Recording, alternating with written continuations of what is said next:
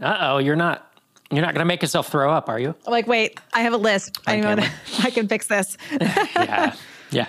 Have you ever seen Pitch Perfect, the show about the singer, the a cappella singers?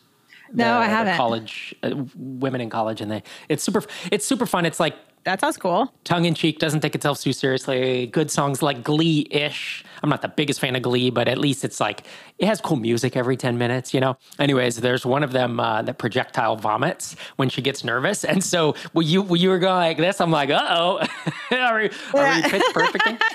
That's that's my interview prep, right? Yeah, that's the interview prep.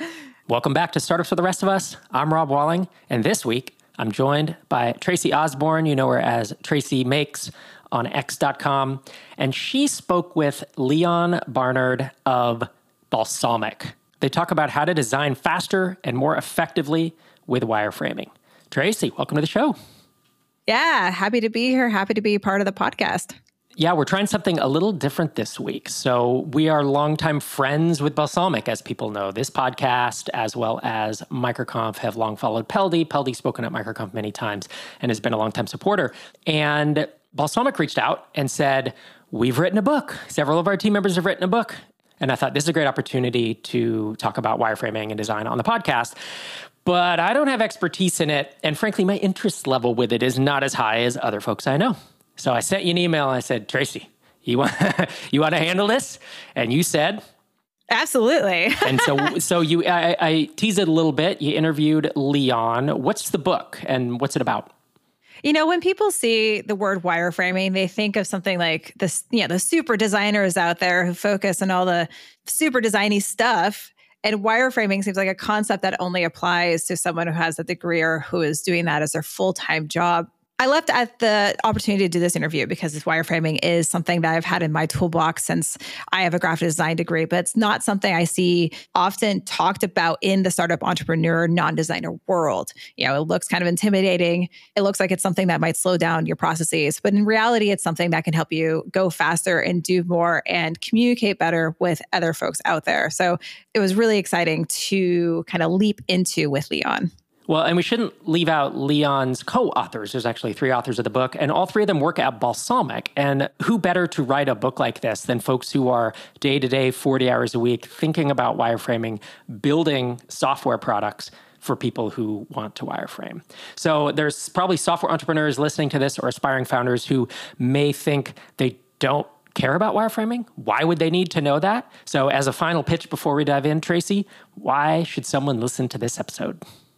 Wireframing helps you figure out the ideas you want for the way that your website works, whether that's the front end or the back end, allows you to try different concepts in a faster way, allows you to take those concepts to folks who may give you feedback or the designer you're working with so you can share what you want to work on, allows you to talk with your team members about what you want to do without having to have a full fledged final mock up and overall allows founders to work faster.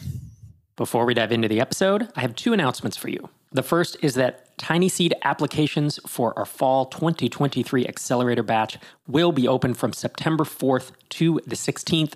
We are funding companies in two batches. We have our Americas and our EMEA batch, that's Europe, Middle East, and Africa. And if you have at least $500 in MRR and you're looking for the perfect amount of funding, as well as world class mentorship you can't get anywhere else, and a tight knit community unlike any you've been part of. Head to tinyseed.com slash apply. If it's from September 4th to the 16th, applications will be open and you can apply there. Usually takes about 10 minutes. If they're not open, you can enter your email to be notified when we open the doors. I hope to see your application.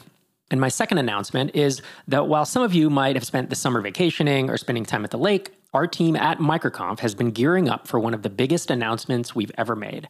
The last time we made a major announcement was in 2019. So I don't want to jinx it, but there are some pretty amazing things coming down the line to help you build, launch, and grow your SaaS business. If you want to be the first to hear about it, head over to futureofmicroconf.com and sign up for our announcement event that's going to happen on September 14th of 2023. You won't want to miss it. Book is Wireframing for Everyone. It's available on Amazon. And with that, let's dive into your conversation.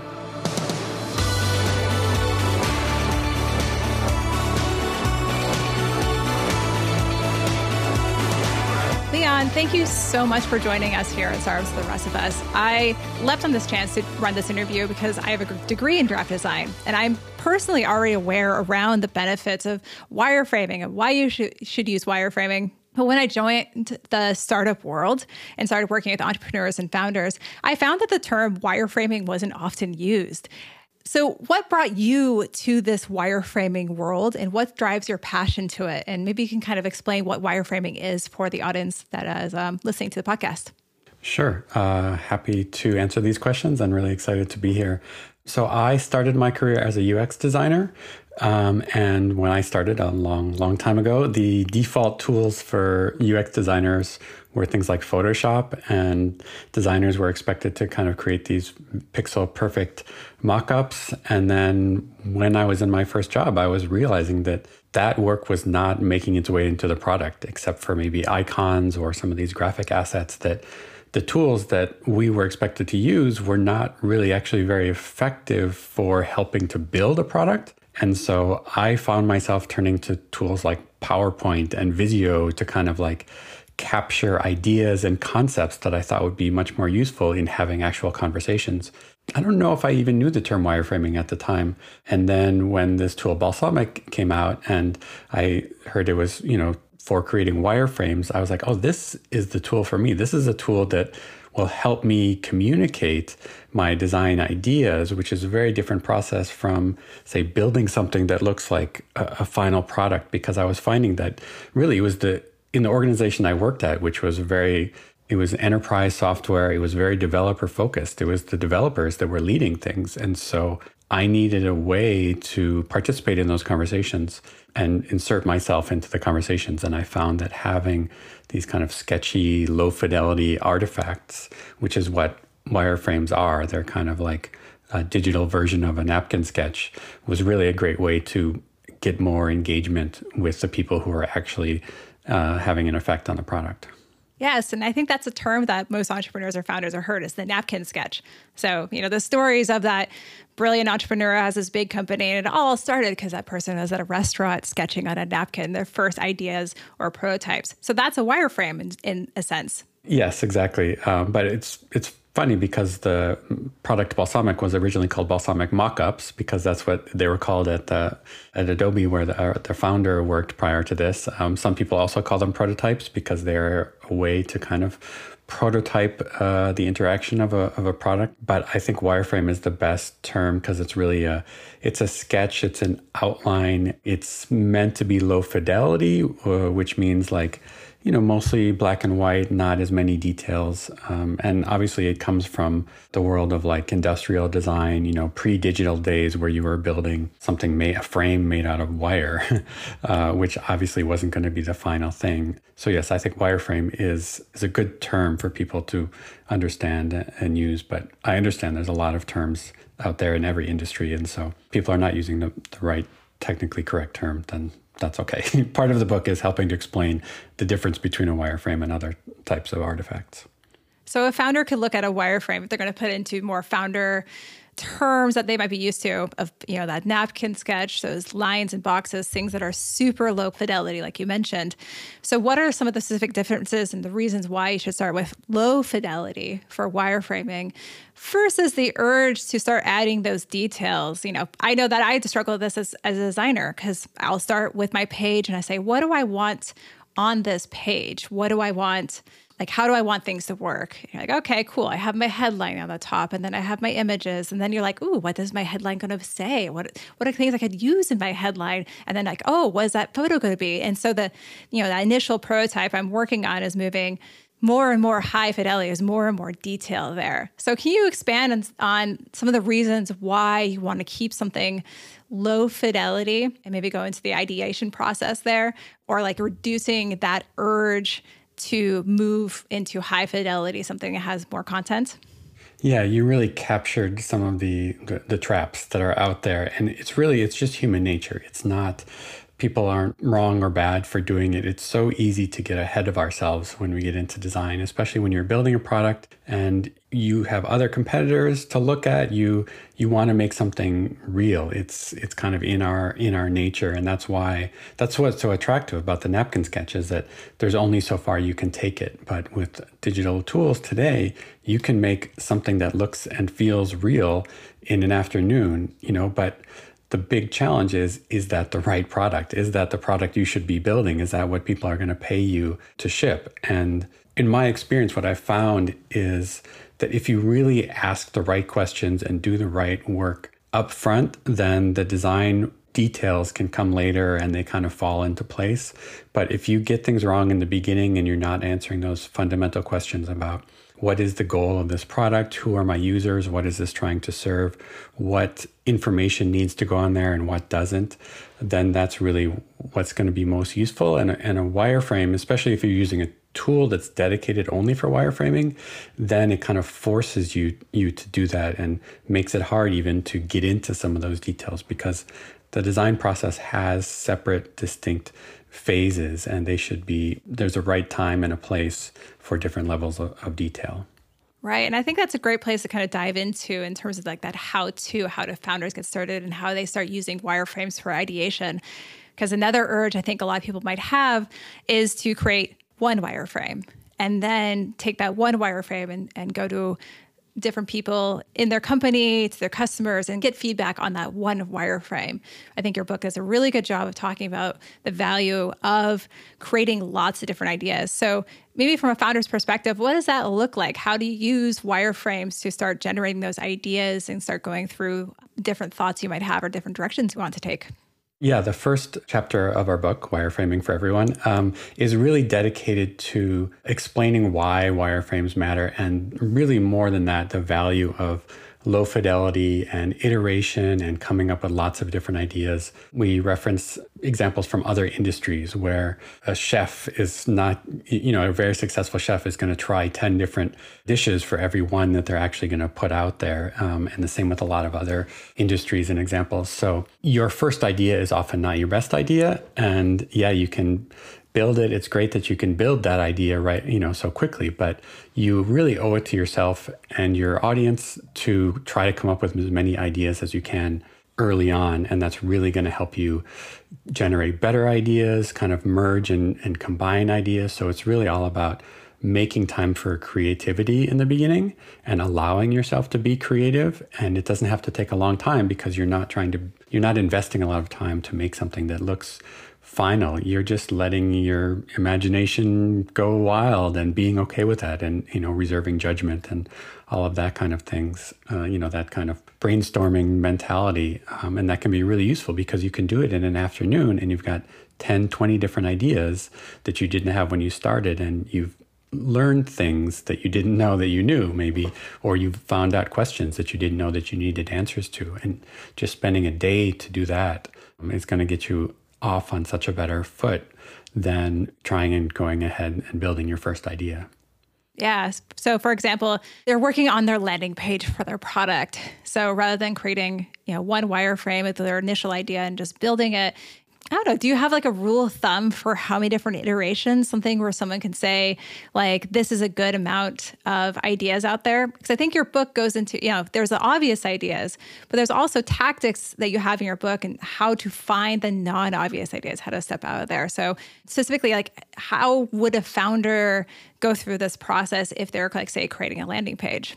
Yeah, yeah. Thanks for bringing that up. Yeah, creativity is not, you know, there's a whole art to creativity. And sometimes, often the best way to be more creative is to impose constraints. So, you know, if you just say, oh, let me just come up with a landing page, then you might have, you're like, well, you know, you're only maybe going to come up with what you've, what you already can picture in your head. But if you say, you know, what if I can't use any text, or what if I what if, what if it has to be text only, or you know, let me start with a, a mobile version of it, or let me do it in the you know, what if it has to be targeted at children? You know, coming up with kind of these sometimes artificial constraints, or sometimes they can be realistic constraints. You know, what if I'm targeting people in countries that don't have good access to the internet and the whole page needs to load and, you know, be half a megabyte or something like that, you know? So there are some techniques that you can use, or you can just tap into that subconscious and say, okay, I'm going to make myself do eight different ideas in five minutes. And, you know, so you don't really engage your the judgmental part of your brain and you just let that more primitive subconscious part kind of kick into high gear and then there's also this idea of just really pushing yourself to create one more you know when you're tired and you don't think you can have any more ideas maybe just saying okay let me just do one more that just might be crazy and might not make any sense but then maybe there's one little piece of it that you end up using in the final product so yeah there's a couple strategies but most of them involve either pushing yourself or or imposing some kind of constraints in order to stimulate your creativity. Right. So rather than looking at a page saying, I'm creating a landing page, you're asking yourself different questions as you're going through this, whether using a tool like Balsamiq or pen and paper, creating really quick sketches of boxes and lines and different ways of laying this information out and different ways of approaching this process. And wireframing really allows someone to go through each of these ideas very quickly because you can imagine that mocking up every single one of these questions. How would this be for mobile? How would it be for mobile for people of low bandwidth trying to do a full mock up on those would be quite difficult and very time consuming. So like wireframing is really there so you can like iterate so quickly and just go through all these ideas and try to see if you can get to that like that that nugget, that really special idea that you weren't thinking of in the beginning. Yeah, exactly. That the cost of having bad ideas or ideas that don't go anywhere is so low that there's not really any penalty to creating an idea that you're not sure about because yeah, because it doesn't cost you very much time. So we've covered why wireframes should be low fidelity and quick and easy and whatnot in terms of uh, for ideation and the process of creating wireframes. Can we go a little bit more into the value of wireframes for communication? You know so again for a founder who's listening to this podcast there's probably a lot of situations where they have the ideas in their head of or maybe some really basic wireframes of, of kind of the direction they want to go. And now they're hiring a designer a contract designer maybe someone who has a lot of context about their their company or they're working with the developer to implement that vision. How can wireframing be used uh, as a tool to aid in communication?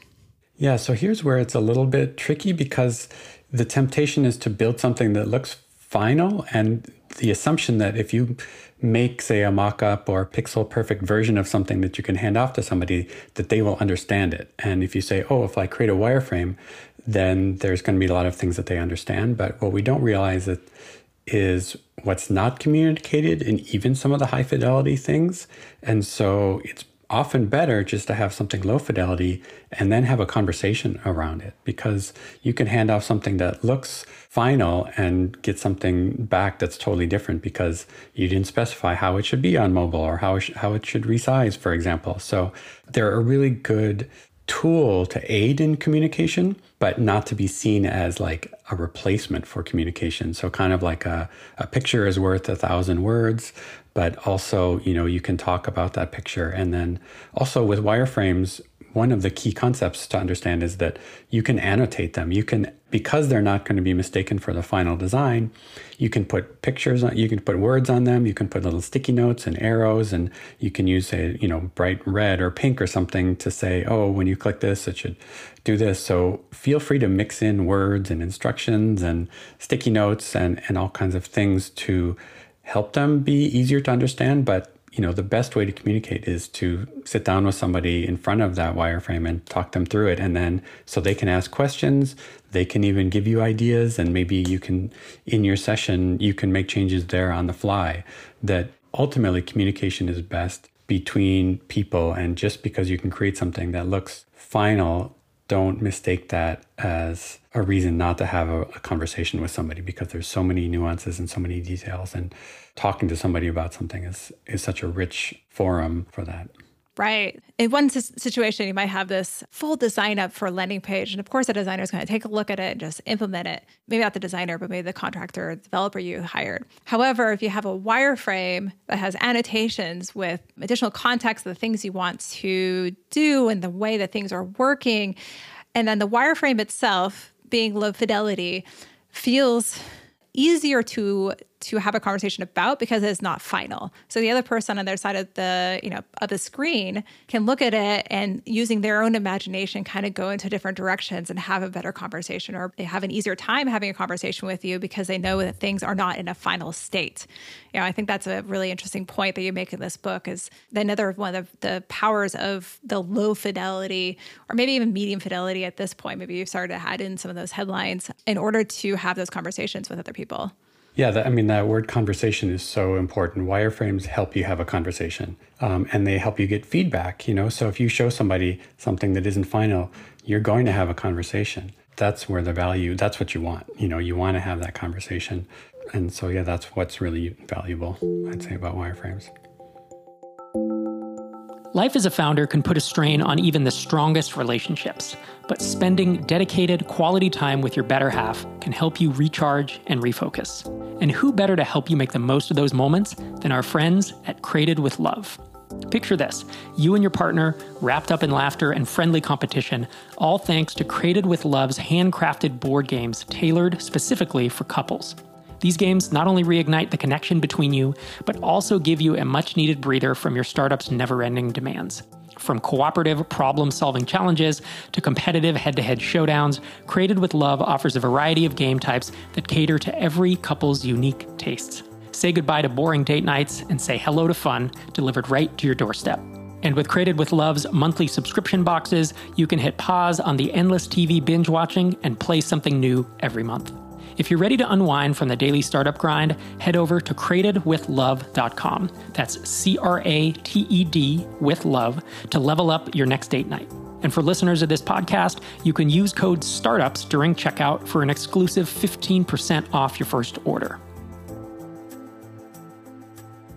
So, a founder so you're listening to this and they're interested about working with wireframes are probably not starting from a completely blank slate usually they'll have a landing page you know already designed. Maybe they have their onboarding flow that's already set. And they're looking at that saying okay i want to change this. I know that there's problems here and i want to change it. And i think they, the urge there would be to just start moving things around within that live page or start working with their existing components that are right there. So how can these folks use the process of wireframing, you know, instead of going from like say high fidelity to high fidelity, where does wireframing come into play here when you already have something that's that's launched and out of the world and you're not starting from scratch? That's a great question. I think it goes back to that idea of, of things being low cost. So you can experiment with things much more easily. So, one of the things that we encourage in the book is when you're starting a wireframe to start really low fidelity. So, start with some words. So, I would say if you're doing a redesign for a landing page, just start by writing down some of the changes that you want to make, some of the things you think are working and, and are not working and start writing those down even on a wireframe and maybe just playing around with some of the words saying oh i want to have a call to action here. I want to do a better job of highlighting some of the features here and maybe even just laying out in sticky note or having box placeholders for where you think things should go to really take you out of being stuck on that on that current design you know you're going to get a lot more creative ideas if you just say well let me just focus on the content for a second and not get hung up on how it looks currently and come up with five different variations of just having things in different places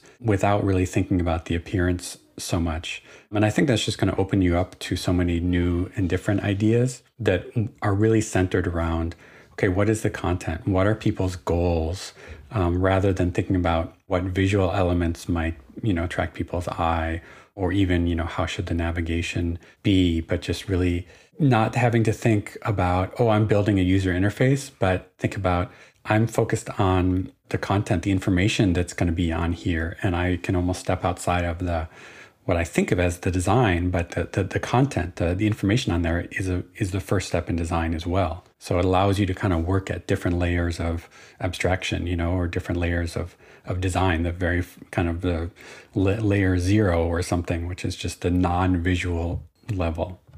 I think that's a really great point to kind of jump into in terms of this design process because you know your book is wireframing for everyone, and so that the the instinct when you're reading that is like specifically about wireframing. But I think this book, it's a really succinct, easy to read, 150 ish pages book, is not just wireframing, or at least it, it explains why wireframing isn't just the actual process of creating boxes and lines and doing this layout. It's a lot of it is around that customer research process and why that's important and why that goes into it. The other parts of the book, like we talked about communication already, there's parts of the book that go onto visual hierarchy, which I think is really important. So all it's all these design principles, these these pieces that really help someone who is a non-designer kind of understand what the design process is and how it's not just like say creating a layout but it's really like understanding the goals behind the website and what you're trying to build, and then having this tool so you can kind of iterate on that. What went into the decision between you and your your co-authors, Michael Angeles and Billy Carlson? What went into the decision to create a book where the focus wasn't just on wireframing or were there iterations that this book went into? Did you start just on wireframing and then realizing that the topic had to be broader? Kind of curious about the background there. Yeah thanks for thanks for recognizing that and bringing that up. Yeah i would say this book is not just about wireframing. Um, and it's you know the reason we added for everyone to the title is to show that wireframing is a technique that everybody can use because it's something that can apply to all parts of, of the process, to many roles. And there's this idea of, you know, there's a wireframe as an artifact, but wireframing, you know, as an act is kind of a way of, it's really a way of thinking about things that you want to invest time into exploration and, you know, and discovery and uh, answering fundamental questions early on. So the other nice thing about the book is that it all comes from real world experience. And I I was a mentor for a boot camp. Uh, I've seen a lot of educational resources for UX designers, and they talk about wireframing, wireframing, wireframes, how to create them, but they don't tell you how things work in, in the real world. And so, you know, the three of us authors, we all worked for different types of software companies in our lives, and we saw what wireframes can do, the, the value that they can provide. And it's really as a way of getting people engaged in having those design conversations, having more people have, you know, a seat at the table in the in the design process. And so, uh, as far as the three of us writing it, we all had slightly different backgrounds.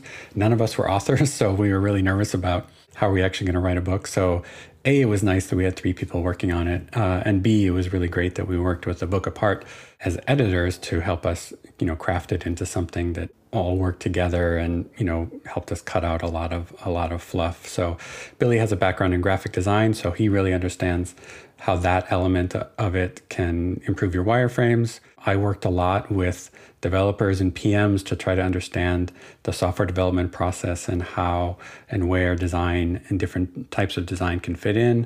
Michael Angeles is a great UI designer, big advocate for wireframes, and is really good at finding ways to give feedback and communicate with people to kind of come together on things. So we all had different areas of expertise, but we all knew that the wireframe is just an artifact. It's just a, it's just a tool. It's not really it doesn't add any value on its own because it's not something that ships to the customer. So it's really what they can be used for that's the most important thing. I mean, anybody can learn how to wireframe in half an hour, but that's not going to help you necessarily be more successful at getting your design ideas in, into the into the final product because really that's kind of a unifying theme in the book is that what matters is what ships. and wireframes are a way to kind of bring people on the team together to ship something that everybody's happy with and works for the customer as well as for the business and everything like that. So it's it's just a, really just a piece of the puzzle. Other than your book, what two to three resources would you recommend for folks who are non designers wanting to, say, jump into this area and feel a bit more confident in starting out with doing design and starting to create things from scratch? Sure, I'm going to uh, bring up the resources uh, chapter right, or section right here. But um, one of the things that was fun was to dig into some of those resources and reread them. I think one of the biggest inspirations was a book called Sketching User Experiences by Bill uh, Buxton, and it's very philosophical. It's a it's a fun read, but it's not. It's very abstract, but it really talks about the sketching process, and there's so much emphasis on creativity and you know just coming out of that you it's hard to think of why you wouldn't spend time upfront doing this and just what value it provides. And so that was, we wanted kind of a condensed version of that that was also more applicable to real software processes. So, Sketching User Experiences is a great book. We love books like Don't Make Me Think by Steve Krug, which is a great way of seeing how kind of how a UX designer sees the world. That it's not about the layout, it's not about the aesthetics, um, it's about finding a way that your user can use your application in an intuitive way and trying to put yourself in the in their shoes. So yeah, our book is kind of a summary of a lot of other books or, or topics from other books. But then also another book that we really like is UX for Lean Startups by Laura Klein, and she talks about wireframes in it. So we kind of felt like our book would be inserted into the point where she talks about wireframes, and it's like, okay, now here's a deeper dive into them, but about how to work in a lean, kind of agile way where you're not spending a lot of time doing work that isn't adding value to the product. So I love the ideas of lean UX and lean and kind of lean startup mentality. And so I think it fits really nicely into into those books as well.